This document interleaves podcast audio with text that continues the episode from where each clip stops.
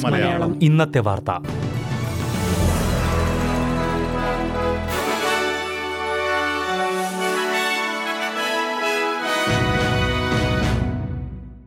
നമസ്കാരം. S B S Malayalam ഇന്നത്തെ വാർത്തയിലേക്ക് സ്വാഗതം.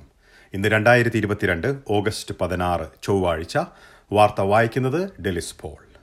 സ്കോട്ട് മോറിസൺ പ്രധാനമന്ത്രിയായിരിക്കുമ്പോൾ മറ്റ് അഞ്ച് മന്ത്രിസ്ഥാനങ്ങളിലേക്ക് രഹസ്യമായി സത്യപ്രതിജ്ഞ ചെയ്തിരുന്നുവെന്ന വാർത്തകൾ വന്നതിന് പിന്നാലെ സ്കോട്ട് മോറിസൺ പൊതുസമൂഹത്തോടും സഹപ്രവർത്തകരോടും ക്ഷമാപണം നടത്തി. സാമൂഹിക മാധ്യമത്തിൽ നീണ്ട പ്രസ്താവനയിലൂടെയാണ് സ്കോട്ട് മോറിസൺ മാപ്പ് പറഞ്ഞത്. മാർച്ച് രണ്ടായിരത്തി ഇരുപതിനും മെയ് രണ്ടായിരത്തി ഇരുപത്തിയൊന്നിനും ഇടയിലാണ് കൂടുതൽ അധികാരങ്ങൾ സ്കോട്ട് മോറിസൺ രഹസ്യമായി ഏറ്റെടുത്തത്. മഹാമാരിയുടെ പ്രത്യേക സാഹചര്യത്തിലുള്ള പ്രത്യാഘാതങ്ങൾ കണക്കിലെടുത്താണ് അസാധാരണമായ നടപടി സ്വീകരിച്ചതെന്ന് അദ്ദേഹം പറഞ്ഞു. എന്നാൽ ഇപ്പോൾ അതിനെക്കുറിച്ച് ചിന്തിക്കുമ്പോൾ അനാവശ്യമായ നടപടിയായിരുന്നുവെന്ന് തോന്നുന്നതായി അദ്ദേഹം കൂട്ടിച്ചേർത്തു. മുൻ ആഭ്യന്തരമന്ത്രി കാരൻ ആൻഡ്രൂസ് സ്കോട്ട് മോറിസൺ രാജിവെക്കണമെന്നും പാർലമെന്റിൽ നിന്ന് വിടണമെന്നും ആവശ്യപ്പെട്ടു. ആരോഗ്യം ധനകാര്യം ആഭ്യന്തരം ട്രഷറി ഊർജം റിസോഴ്സസ് എന്നീ മന്ത്രിസ്ഥാനങ്ങളിലേക്കാണ് മുൻ പ്രധാനമന്ത്രി രഹസ്യമായി സത്യപ്രതിജ്ഞ ചെയ്തത്. ഭരണഘടനയുടെ അറുപത്തിനാലാം വകുപ്പ് പ്രകാരമാണ് സ്ഥാനങ്ങൾ ഏറ്റെടുത്തതെന്ന് ഗവർണർ ജനറൽ സ്ഥിരീകരിച്ചു. കാരൻ ആൻഡ്രൂസ് ഉൾപ്പെടെ ലിബറൽ നാഷണൽ സഖ്യത്തിലെ നിരവധി മുൻ മന്ത്രിമാർ ഈ നടപടികളെക്കുറിച്ച് അറിഞ്ഞിരുന്നില്ല എന്ന് വ്യക്തമാക്കി. സർക്കാരിന്റെ വിശ്വാസ്യതയെ ബാധിക്കുന്നതാണ് വെളിപ്പെടുത്തലുകളെന്ന് കാരൻ ആൻഡ്രൂസ് ചൂണ്ടിക്കാട്ടി. ഓസ്ട്രേലിയൻ ജനത വഞ്ചിതരായിരിക്കുന്നുവെന്ന് തോന്നുന്നതായും കൂട്ടിച്ചേർത്തു.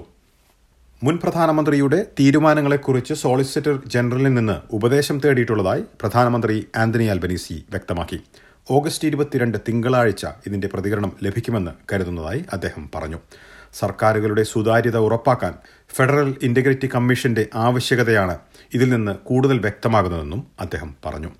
അതേസമയം രഹസ്യമായി സ്കോട്ട് മോറിസൺ അധികാരങ്ങൾ ഏറ്റെടുത്ത വിഷയത്തിന് പ്രധാനമന്ത്രി ആന്റണി അൽബനീസി മാധ്യമങ്ങൾക്ക് മുന്നിൽ അമിത പ്രാധാന്യം നൽകുന്നതായി പ്രതിപക്ഷ നേതാവ് പീറ്റർ ഡട്ടൻ ആരോപിച്ചു.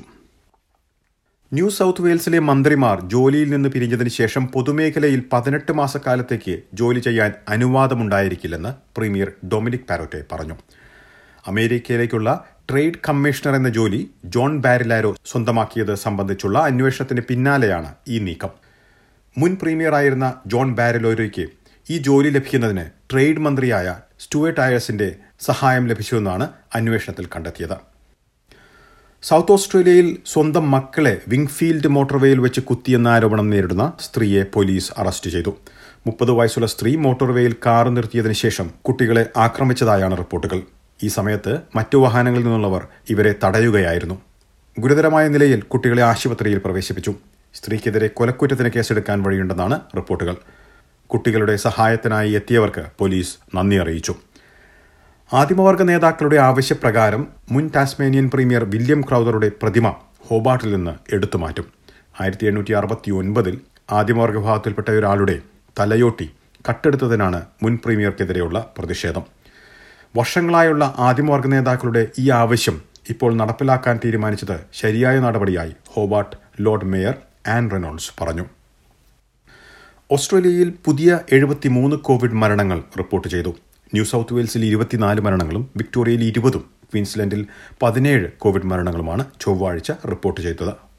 ഓസ്ട്രേലിയയിൽ അൻപത് അടിയന്തര പരിചരണ ക്ലിനിക്കുകൾ തുടങ്ങുമെന്ന് ആരോഗ്യമന്ത്രി മാർക്ക് ബട്ട്ലർ പറഞ്ഞു. അടിയന്തര ചികിത്സ ആവശ്യമുള്ളവർക്ക് ഇവിടെ ബൾക്ക് ബില്ലിങ്ങിനുള്ള സൗകര്യവും ഉണ്ടാകും. ഇനി പ്രധാന നഗരങ്ങളിലെ നാളത്തെ കാലാവസ്ഥ കൂടി നോക്കാം. സിഡ്നിയിൽ തെളിഞ്ഞ കാലാവസ്ഥയ്ക്കുള്ള സാധ്യത പ്രതീക്ഷിക്കുന്ന കൂടിയ താപനില പത്തൊൻപത് ഡിഗ്രി സെൽഷ്യസ്. മെൽബണിൽ നേരിയ മഴയ്ക്കു സാധ്യത പ്രതീക്ഷിക്കുന്ന കൂടിയ താപനില പതിനേഴ് ഡിഗ്രി. ബ്രിസ്ബനിൽ തെളിഞ്ഞ കാലാവസ്ഥയ്ക്കുള്ള സാധ്യത പ്രതീക്ഷിക്കുന്ന കൂടിയ താപനില ഇരുപത്തിരണ്ട് ഡിഗ്രി സെൽഷ്യസ്. പെർത്തിൽ മഴയ്ക്കു സാധ്യത പ്രതീക്ഷിക്കുന്ന കൂടിയ താപനില പതിനാറ് ഡിഗ്രി. എഡലേഡിൽ മഴയ്ക്കു സാധ്യത പ്രതീക്ഷിക്കുന്ന കൂടിയ താപനില പത്തൊൻപത് ഡിഗ്രി സെൽഷ്യസ്. ഹോബാട്ടിൽ ഒറ്റപ്പെട്ട മഴ പ്രതീക്ഷിക്കുന്ന കൂടിയ താപനില പതിനഞ്ച് ഡിഗ്രി സെൽഷ്യസ്. കാൻബറയിൽ തെളിഞ്ഞ കാലാവസ്ഥയ്ക്കുള്ള സാധ്യത പ്രതീക്ഷിക്കുന്ന കൂടിയ താപനില പതിനാറ് ഡിഗ്രി സെൽഷ്യസ്. ഡാർവിനിൽ തെളിഞ്ഞ കാലാവസ്ഥയ്ക്കുള്ള സാധ്യത പ്രതീക്ഷിക്കുന്ന കൂടിയ താപനില മുപ്പത്തിമൂന്ന് ഡിഗ്രി സെൽഷ്യസ്. ഇതോടെ ഇന്നത്തെ വാർത്താ ബുള്ളറ്റിൻ ഇവിടെ അവസാനിക്കുന്നു. നാളെ വൈകിട്ട് ആറു മണിക്ക് എസ് ബി എസ് മലയാളം വാർത്താ ബുള്ളറ്റിനുമായി വീണ്ടും തിരിച്ചെത്തും. ഇന്ന് വാർത്ത വായിച്ചത് ഡെലിസ് പോൾ.